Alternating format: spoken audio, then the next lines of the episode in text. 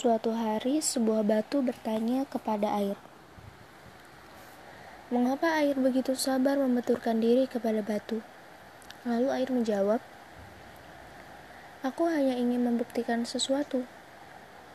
Katanya, kesabaran tidak pernah mengecewakan, dan ia ingin batu tahu bahwa sekeras apa pun ia tidaklah bertahan lama, karena ia ada di bumi di tempat kefanaan, dan semua memang hanya sebuah kesementaraan.